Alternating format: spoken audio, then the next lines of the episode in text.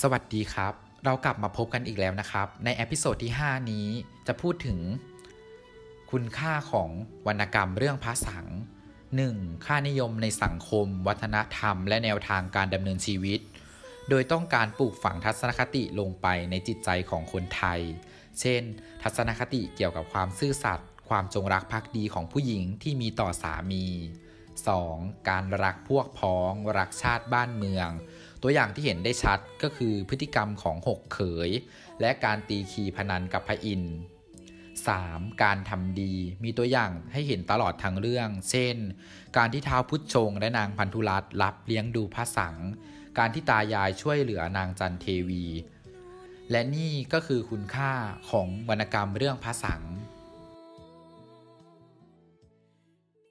ก่อนที่จะจากกันไปในวันนี้ ผมนายวุฒิชัยมีมุก นักศึกษาคณะครุศาสตร์สาขาวิชาภาษาไทย